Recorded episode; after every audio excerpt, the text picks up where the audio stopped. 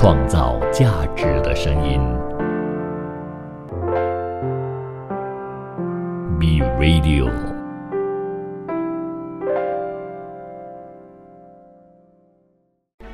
从在地走向国际，从新视角观望世界，从吉隆坡看天下。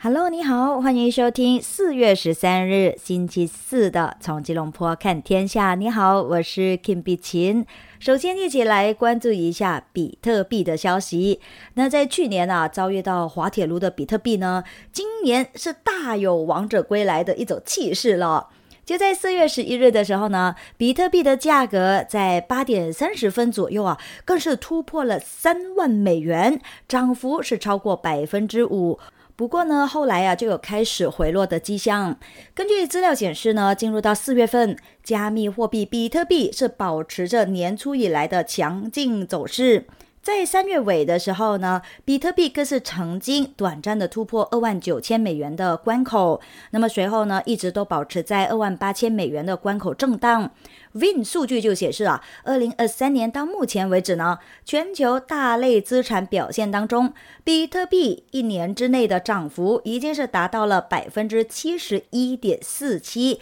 排名在全球的第一。和二零二二年排名全球倒数第一呢，呃，肯定是形成了鲜明的对比的。那另外呢，根据中国媒体财联社在十一日的报道啊，根据 CoinGecko 数据的显示呢，当前比特币的价格大约是在三万零四百美元左右，比去年的低点涨幅更是达到了百分之九十六。其实，自从美联储在二零二二年加快了加息步伐之后呢，以比特币为首的加密货币啊，就陷入了一个颓势，一路从六万九千美元的历史高位呢，跌入了一万五千美元的低点。那目前比特币的价格也从谷底啊反弹了接近一倍，和历史高位相比的话呢，这个差距还是属于比较明显的。那大家或许就会在想了啊，去年才被资金抛弃的比特币，今年又再度的崛起，背后的原因到底是什么呢？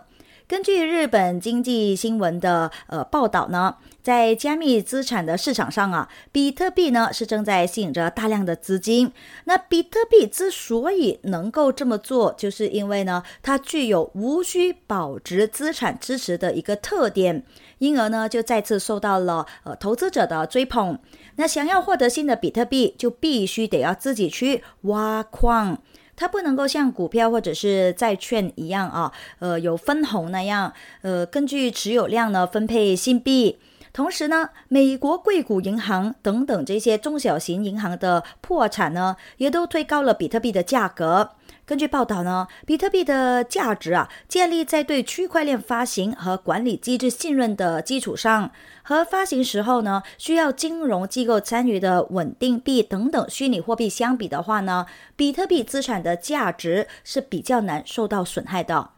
另外呢，自从欧美银行业危机发生以来，亚洲市场呢就因为被认为说是来得更安全哈、啊，所以呢也就吸引着投资者的关注的。那目前呢，呃，根据彭博社的报道，由美国引发的银行业危机。正在推动着资金流入到亚洲的资产，那么投资者就认为啊，中国和该地区的其他新兴经济体呢，更有能力去抵御这场危机的影响的。花旗银行就对全球金融状况的一项分析有显示出，亚洲金融市场收紧的程度呢是低于美国，而多数的亚洲货币对美元汇率近来呢也是有所上升。自三月十日硅谷银行倒闭以来，亚洲地区呃，但是呢就不包括了日本在内啊，他们的金融股指数呢一直都在上涨的。而同期美国银行股指数呢，则是下跌了接近百分之十。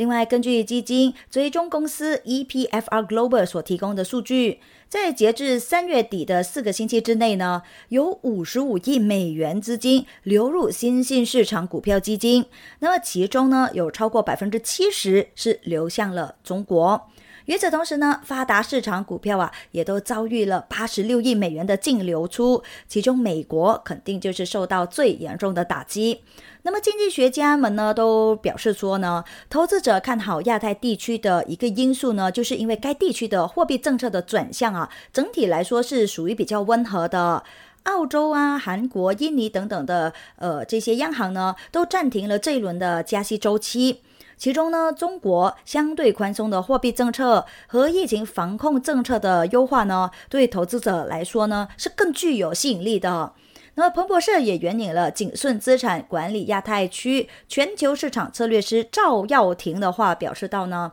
投资者目前将亚洲新兴市场啊视为最受青睐的地区，那其次呢就是欧洲，然后呢才可能是美国。他说，如果你认为美联储将暂停加息，那肯定呢就会推动资本回流到亚洲新兴市场。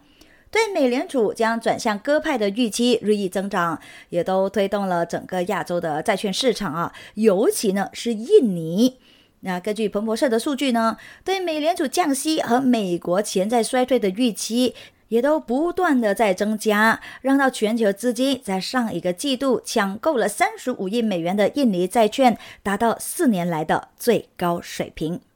另外，在今年早些时候，美国机构的做空风暴当中啊，印度的阿达尼集团旗下的上市公司的股票呢，也是大跌的，而总损失呢，呃，总市值啊，更是损失了高达一千五百多亿美元。但是呢，这场风暴呢，并未吓退了印度的散户投资者哦，那他们呢，反而呢，将这一次大跌是视作非常难得的抄底机会。那么，在截至三月份的三个月的时间里呢，印度散户的投资者就增持了阿达尼集团相关的十家公司当中的八家的股票。那么，其中就有包括了他们旗舰公司阿达尼企业有限公司和一家处理着大量印度港口业务的关键子公司。就在星期二的时候呢，阿达尼集团旗下的公司啊，在孟买上市的股票呢，几乎全部都是有所走高的。在一月二十四日，美国做空机构，也就是信登堡研究公司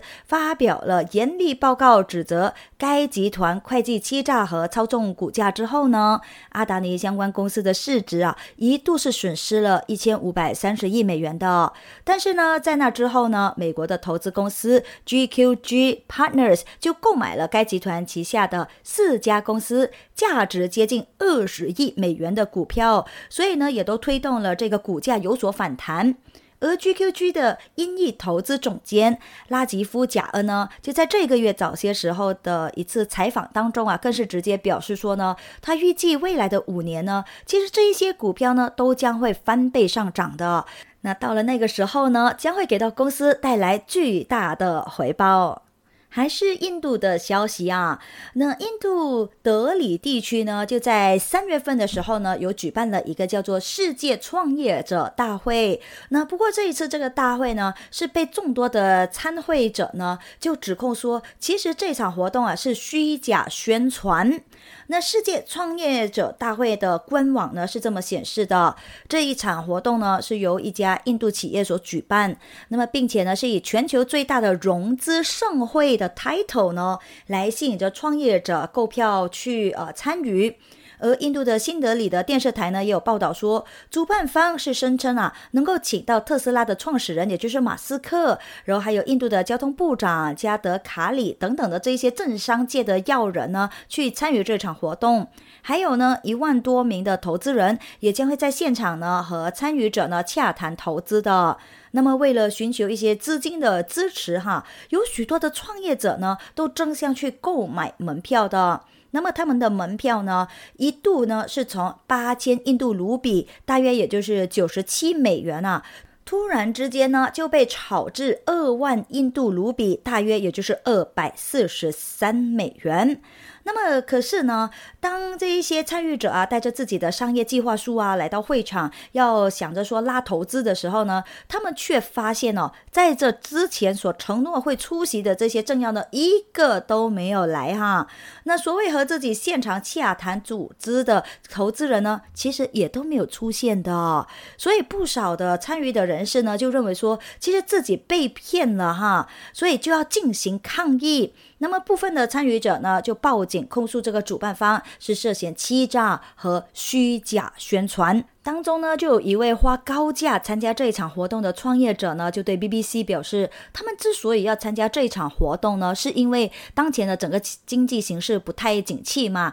所以创业者呢很难获得投资的。那么，因为印度在这之前呢，呃，这样类似的活动呢办的是相当的火红，所以他们就决定要来这里呢寻找天使投资人。怎么知道呢？来了好像扑了一个空一样。所以呢，他们就觉得啊，自己有被欺诈的成分了。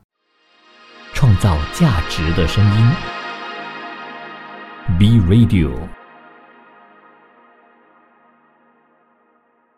欢迎回来。世界银行行长马尔帕斯在十日的时候呢，就向大家表示说啊，今年全球的经济呢整体会是疲软的，但是呢，呃，世界第二大经济体中国呢将会是一个例外。预计二零二三年的中国国内生产总值 GDP 增速将会超过百分之五。那马尔帕斯当天呢，就在 IMF 和世界银行二零二三年的春季会议的一场媒体电话会上面呢，是这么表示说啊，中国优化调整防疫政策呢，有助于改善中国乃至全球经济增长的前景的。那么，中国民间投资非常的强劲。货币政策呢，也都具有逆周期调节空间，而且呢，政府啊一直在鼓励服务业，尤其呢是医疗保健和旅游业的增长。就在三月底的时候呢，世行也有发布了东亚和太平洋地区经济形势报告，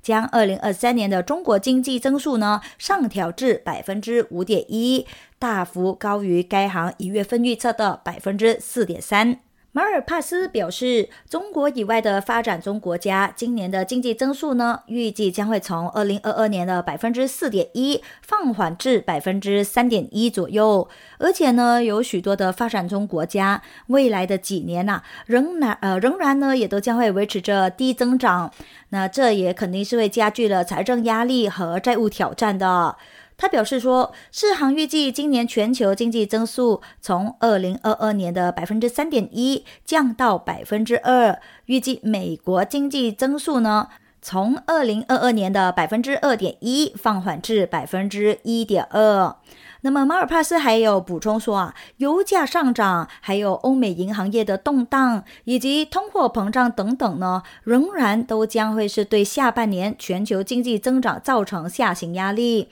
因此呢，环顾着全球啊，目前提振着全球经济的最大希望呢，就是来自中国。而美国有线电视新闻网呢，在早前也有报道说，从今年一月份开始呢，中国的经济复苏的步伐呢，也一直都是在加快当中的。我们再看看另外两个亚洲国家的央行，呃，他们现在有些什么样的政策啊？那日本新任央行行长植田和男他就表示到呢，由于通胀还没有出现达到百分之二的趋势，那么目前呢，日本央行将会维持着超宽松货币政策，而且呢，这也是一种合适的措施。那这就意味着呢，它不会是急于对日本现行的货币政策的两大支柱。那第一呢，就是负利率和收益率曲线控制的政策进行着任何的调整。但是呢，直田河南也有指出啊。日本央行呢，必须要避免太晚实现货币政策正常化的。和这个鸽派的前任黑田东彦相比的话呢，他对调整呃极具争议的 YCC 政策呢，持有更加开放的态度的。那么植田和南呢，在星期一是首次的在新闻发布会上面这么表示到。如果央行突然间意识到了通胀将稳定而且持续达到百分之二，并且呢决定货币政策正常化，他们将会不得不做出非常大的政策调整。那这呢也将会对到经济和市场造成严重破坏。因此呢，他就必须要先发制人，做出合适的决定，是相当重要的。他说呢，尽管有越来越多的迹象是表明到日本的通胀呢将会持续的朝着百分之二的目标迈进，但是呢，他仍然还需要更多的时间来观察薪资水平是否会继续的上涨。从目前的经济、物价还有金融发展来看的话呢，维持收益率曲线控制啊是合适的。那其实眼下呢，大家都纷纷哈把双眼呢是盯着了这一位日本央行的新行长啊，呃，和大家科普一下他的来历好了。植田和南呢是现任七十一岁的，他从四月九日的时候呢就开始正式出任着日本央行行长一职，呃，任期五年的时间。同时呢，他是东京大学的名誉教授。拥有着麻省理工学院经济学博士的学位，也是首位哦出任这日本央行行长的学者型人物。那么市场呢，也都普遍猜测，植田河南掌舵下的日本央行呢，可能会很快逐步的取消 YCC 政策，因为呢，有越来越多人批评啊，这个 YCC 扭曲了市场，并且呢，损害了银行的利润率。而该政策呢，也将十年期的国债收益率呢限制在接近零的水平了。那么对于这件事呢，刚刚呃行长呢也都做出了一些决策了啊，所以大家还是需要给他一些些的时间，同时呢也都给整个呃市场的一些些回暖的呃时间吧。我们再看看韩国央行啊。正如市场预期的一样，韩国央行在星期二呢连续第二次会议维持利率不变。那么目前呢，韩国央行也正在面临着通胀居高不下、经济放缓，还有金融不确定性加剧等等的相互冲突的风险。韩国央行表示啊，呃，货币政策委员会的七名成员呢投票决定将基准利率是维持在百分之三点五零不变的。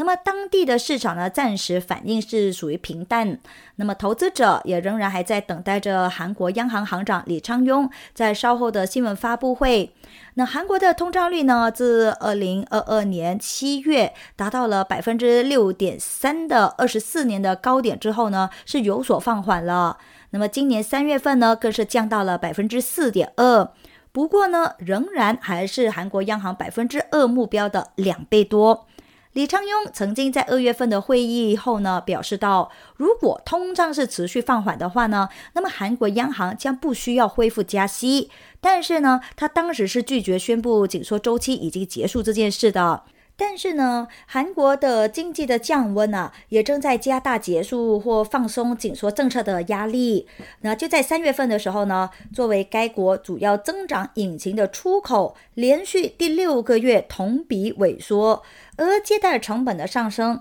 也导致了私人的消费呢是减弱了不少。韩国央行最近呢还下调了经济增长和通胀的预期，那预计二零二三年 GDP 将会增长百分之一点六，这消费者价格呢则是平均上涨百分之三点五的。那么另外一方面呢，韩国关税厅也有公布数据显示出，韩国四月前十天出口呢是同比下降百分之八点六。至一百四十亿美元。那因为呢，全球的芯片需求呢还是持续的低迷，而进口呢则是增长了百分之七点三，至一百七十四亿美元，导致贸易赤字呢是达到三十四点一亿美元。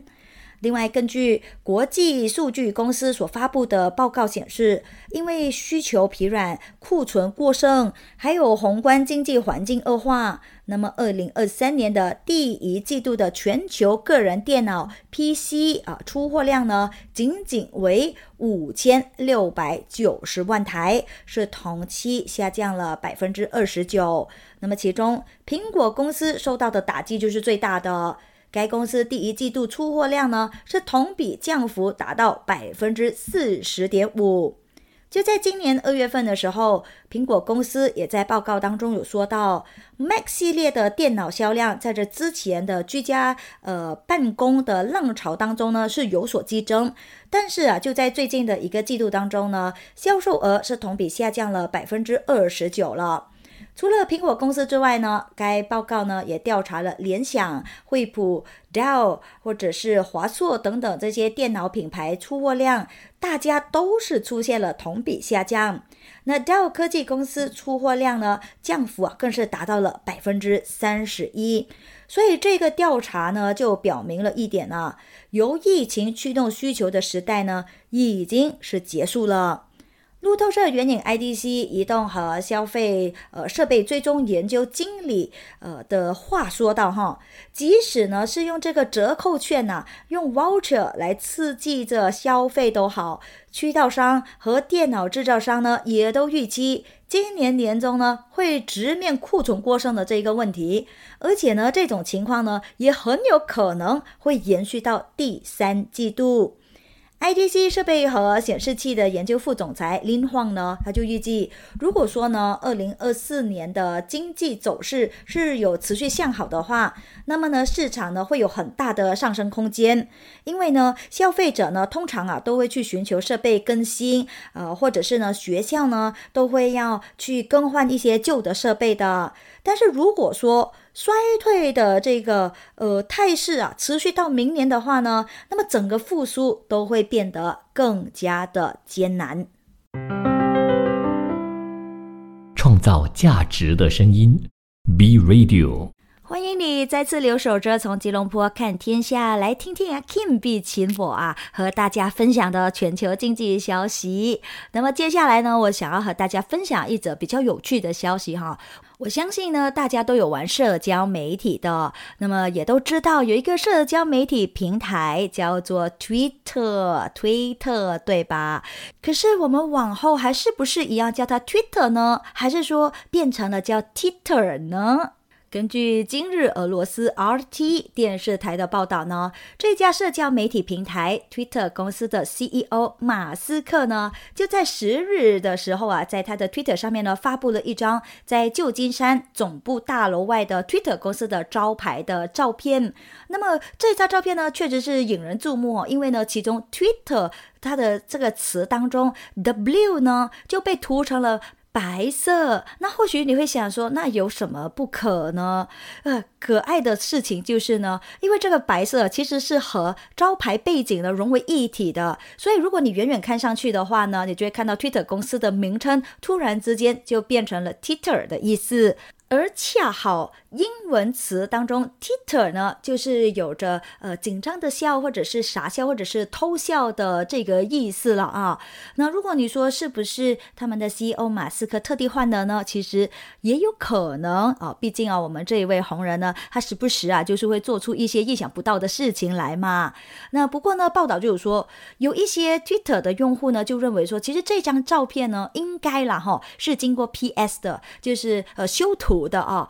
，but 啊，事情呢来了一个大转弯。我们的这一位 CEO 马斯克就证实了，是自己要求将字母 W 除掉，并且呢将标志啊改为 Twitter 的。而 RT 也就是近日俄罗斯有说，这也是他接管这一家社交媒体平台以来最新一次的恶作剧的举动之一。那为什么是之一呢？待会我要和大家说一说哈。另外呢，在这一则报道当中也有提到说。马斯克自己也有说哈推特公司租用的旧金山的总部大楼的房主呢，他说到呢，法律是要求要保留 Twitter 标志，并且呢是不能删除 W 这个字眼的，所以大楼上维持着标识当中的字母 W 就被涂成了和背景板相同的颜色，所以啊这个问题就这样子就可以解决了喽啊，这是马斯克这样子写到的啊。另外呢，根据《每日邮报》的消息呢，其实马斯克呢一直啊都希望呢能够给 Twitter 改名字。那他曾经呢在提出要以四百四十亿美元收购 Twitter 的几天之前呢，就有这个意思呢要把它换名了，把 Twitter 当中的这个 W 删掉的。当时呢，呃，在马斯克的推文当中啊，我们也是有可以发现到这一点啊。那说到。这已经不是马斯克第一次试图对 Twitter 相关标识进行更改了啊！因为呢，就在这个月早些时候呢，马斯克呢还将 Twitter 的蓝色小鸟的标识呢变成了柴犬形象的狗头。那么在这个事情发生之后呢，小众加密货币狗狗币啊，大家都懂啊，大家都误以为呃这狗狗币呢其实是归马斯克所有啊。这个狗狗币的价格啊，在一天之内呢，就因为它这个动作，突然之间就飙升了百分之三十以上啊。不过目前呢，有部分用户的 Twitter 标识呢，呃，乖乖的都已经是换回了蓝色小鸟标志了。哎呀，我说啊，这一位红人啊，还确实是不想让大家呃忽略了他哈，三天两夜这样子呢，就搞一些小动作，让大家来呃意识到他的存在了。不晓得再过一个星期，他又有呃什么的新搞作出现了啊？那不过呢，另外一点呢，也是值得大家注意的，就是哈。我们这位 Twitter 的 CEO 马斯克呢，就指责订阅通讯平台 Substack 窃取了他们社交媒体网站的数据。那么换句话就是呢，他和 Substack 之间的这个闹剧啊，正在越演就越烈了。那马斯克呢是在星期一这么表示的。他说啊，在发现他们非法下载大量的数据来预先填充他们的 Twitter 克隆版本之后呢，Substack 呢就暂时被 Twitter 是归类为不安全。那么有一名 Twitter 用户呢就问马斯克啊，Substack 是不是试图要和 Twitter 竞争呢？那么马斯克就给出了一个非常肯定的回答，并且呢，他又强调说啊，该网站呢是通过大规模窃取 Twitter 的数据呢来做到这一点的。而马斯克和 Substack 之间的恩怨呢，呃，是在 Substack 宣布推出自己的社交媒体平台 Substack News 之后啊，就开始呃激化的了。那么在那之后呢，Twitter 也开始限制了包含 Substack 的链接的推文，所以呢，这也使得 Substack 的用户呢是很难在 Twitter 的网站上呢推广他们的工作。那么大家或许就会想说，Substack 是什么样的一家媒体呢？二零一七年，Substack 诞生了。那总部呢，位于在美国加州旧金山，呃，也是属于一个创业公司了哦。那么，Substack 的这一个开发平台呢，可以让几乎任何人呢都可以撰写，并且呢发布新闻的信息，设置一些订阅的功能，能够通过付费读者呢获得收入的。其实它就好像我们现在所用的社交媒体平台一样的功能啦。不过我想哈，这一次他和马斯克又在杠上了，应该会没完没了啊。呃，所以也都祝福他了，我只能这么说了哦。喂，我们再继续看看 Open AI 的消息。那么大家都知道嘛，Open AI 旗下的生成式 AI 机器人 Chat GPT 呢，正在红的发紫啊。那么有其中不少的漏洞呢，也都让监管部门啊、投资者啊和用户呢是充满着担忧的。就正如我所说一样哈，呃，一个领域呢发展的太快的话呢，漏洞啊也会越来越多。那为了要解决其中的漏洞呢，Open AI 就宣布了将会公开悬赏二百到二万美元的赏金。来帮助呢，该公司可以查找这个人工智能系统当中的错误。那比如说，现在广受欢迎的 ChatGPT 聊天机器人，而赏金的多少呢？呃，是怎么样来定夺呢？啊，将会按照用户发现的 bug 的这个重要性呢来决定了。那么，如果说你想要得到最高的呃这个赏金啊，就是二万美元的赏金的话呢，那么啊，你就必须是公司认定的一个特殊发现呢，才能够拥有这笔钱了啊。那么该公司也有表示到说，推出这个计划的部分原因呢，就是因为他认为哈，透明度和协作呢是发现技术漏洞的一个关键。那 Open AI 的安全主管 Matthew Knight 呢，他就说，这个举措呢是他们致力于开发安全和先进人工智能的重要组成部分来的。在他们创造安全、可靠和值得信赖的技术和服务的时候呢，他们必须也都非常需要外来的帮助。而其实啊，这一个行动呢，也并不完全令人感到惊讶的。因为呃，这家总部位于在旧金山的公司的他们的总裁兼联呃创始人呢，他最近呢在社交媒体上面有提到啊，Open AI 一直呢都在考虑着启动赏金计划来检测剥落的环节。那除了 Open AI 之外呢，微软等等的这些大型科技公司呢，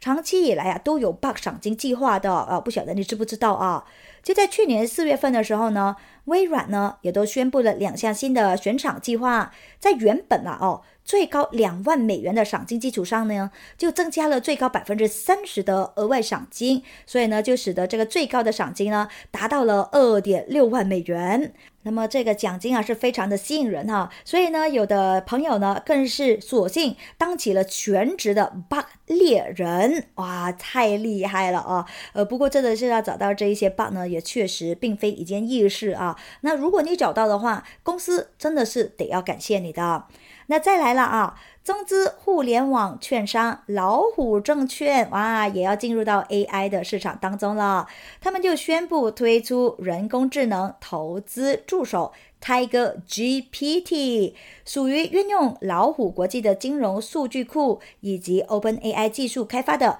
文本生成式 AI 聊天机器人。那将内置在他们的交易平台 Tiger Trade 里头。老虎证券呢就表示说啊，Tiger GPT 呢目前是正在处于一个用户测试的阶段，那它也会呢邀请一些指定的市场用户来参与，而用户呢也可以登记啊进入到轮候的名单。根据介绍呢，Tiger GPT 初期呢是会以呃繁体中文、简体中文还有英文版本为基础，那么未来呢也会新增一些资源，呃可能是粤语这样子啊，呃或者是一些其他的语言来配合这公司的。那老虎证券也有指出啊，这个新的服务呢，可以为用户提供及时以及资讯性的答案，能够覆盖着上市公司背景、还有数据、海量金融知识以及投资者交易内容，以及第三方市场还有股票观点等等的，也会以对话形式呢，在几秒钟之内呢，就可以为用户解答投资的问题。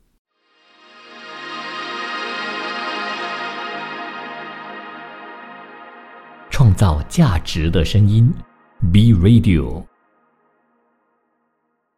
欢迎继续回到从吉隆坡看天下，还是和大家来分享有关于 AI 机器人的消息。那么，中国继百度推出了文心一言之后呢，阿里巴巴啊也都发布了人工智能聊天机器人通义千问了。而阿里巴巴所有产品未来呢，也都将会接入通义千问。那通义千文在北京举行的二零二三阿里云峰会上面呢，是正式的发布。阿里巴巴集团董事长、呃主席兼 CEO，阿里云智能集团的 CEO 张勇呢，他就说到啊，阿里巴巴所有产品未来呢，都将会接入通义千问大模型，进行着全面改造，包括了天猫、钉钉、高德地图、淘宝、优酷、盒马等等，皆是如此。那么他还表示到说，在阿里云构建的大模型基础设施平台上面呢，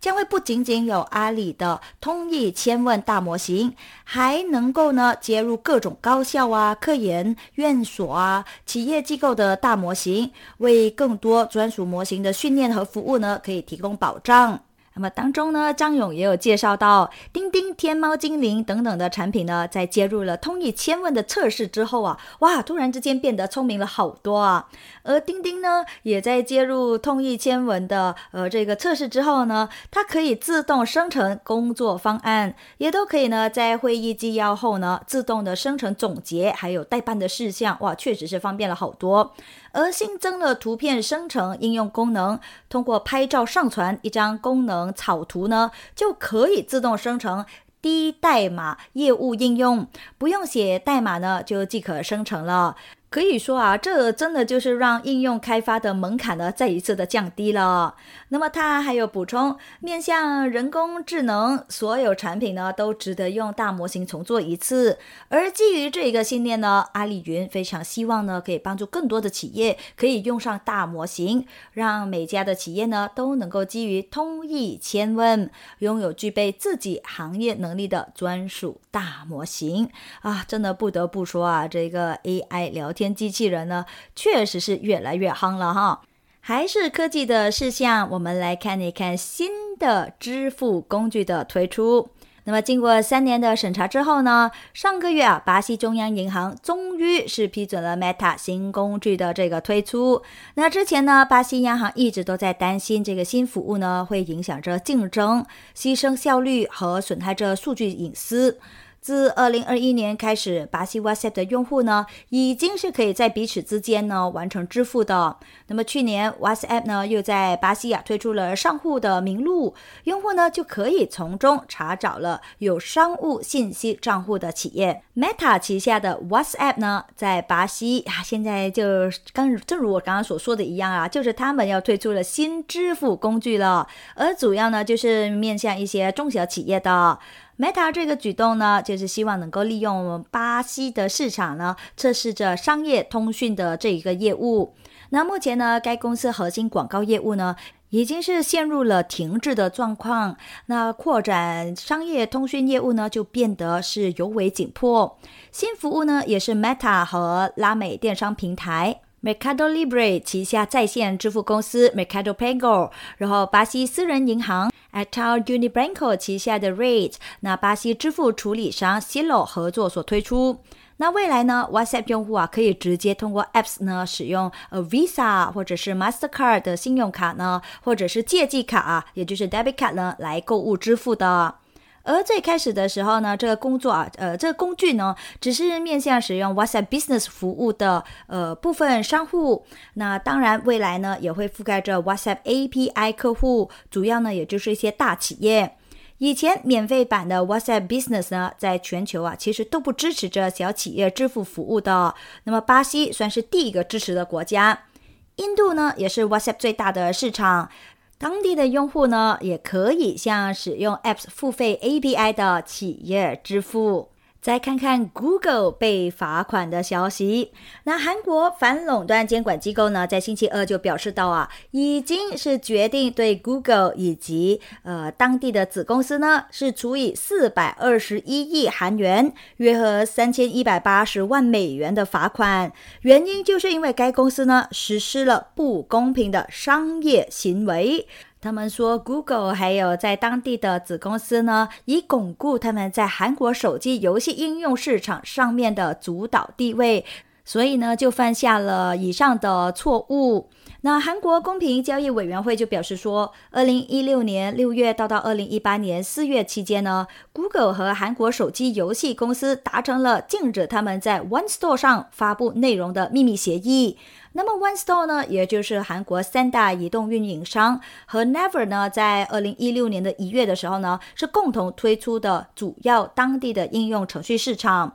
韩国公平交易委员会表示，Google 就分析说啊，具有竞争力的综合应用程序市场 One Store 的推出，将会对他们在韩国的销售呢产生重大的影响的。而根据这个秘密的协议呢，这家美国巨头要求游戏公司在 Google Play 平台上。独家发布他们的内容，那作为回报，这些内容呢将会以推荐的形式出现在市场上，并且呢也有提供其他的营销好处。韩国公平交易委员会就说啊，在意识到可能违反公平交易规则的情况之下呢，Google 还在内部要求员工删除了相关的电子邮件，并在呢线下讨论问题，以避免呢留下类似呃协议的一些任何痕迹。而该监管机构还有说啊，这些协议呢，帮助 Google 巩固了他们在当地应用程序市场的主导地位的。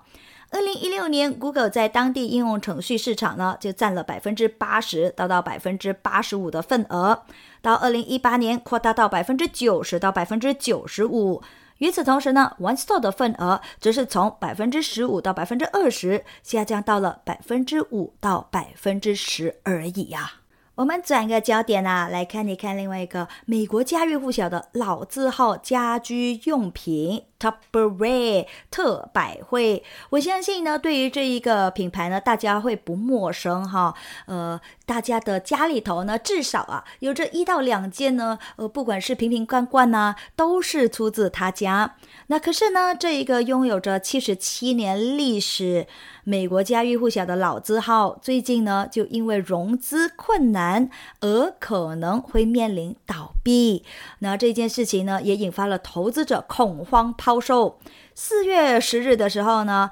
，Tupperware 的股价呢几乎是腰斩，最低啊见到一点二一美元，而最终是收在一点二四美元，跌幅呢更是达到了百分之四十八点七六。综合外媒报道呢，Tupperware 在四月七日提交给监管机构的文件当中有表示，对公司继续运营的呃能力呢存在着重大的疑虑。正在和财务顾问呢合作，寻找一些融资来维持着周转，并且也有说，如果没有办法能够获得额外的资金的话呢，将没有足够的现金啊来为公司运营。那目前呢 t u p p e r a 也正在探讨着裁员的可能性，并且呢有检视他们的房地产投资组合，希望说呢这样子可以节省一些开支。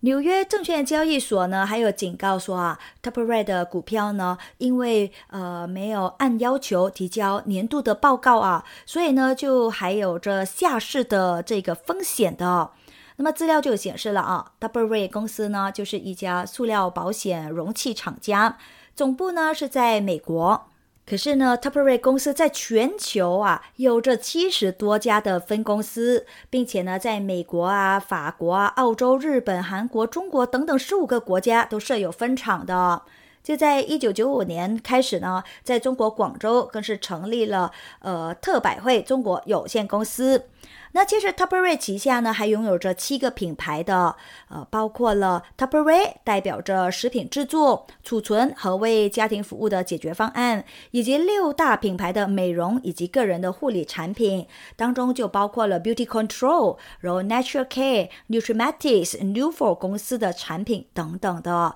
那么现在啊，真的因为资金的问题哈，面临着倒闭的风险。呃，其实，在这两天呢，大家都陆陆续续听到了这一个消息了，呃，大家也都会觉得挺惋惜的。确实，我家呢也是有很多的瓶瓶罐罐呢，都是属于他们家的产品啊，还是挺好用的。嗯，不晓得他们有没有呃寻找一些融资的方案呢？希望能够很快得到好消息吧。好啦，今天的分享呢就到这里告一段落了，感谢您的收听，我是 Kim 碧琴，祝福你有个美好的星期四，我们明天见，拜拜。创造价值的声音，B Radio。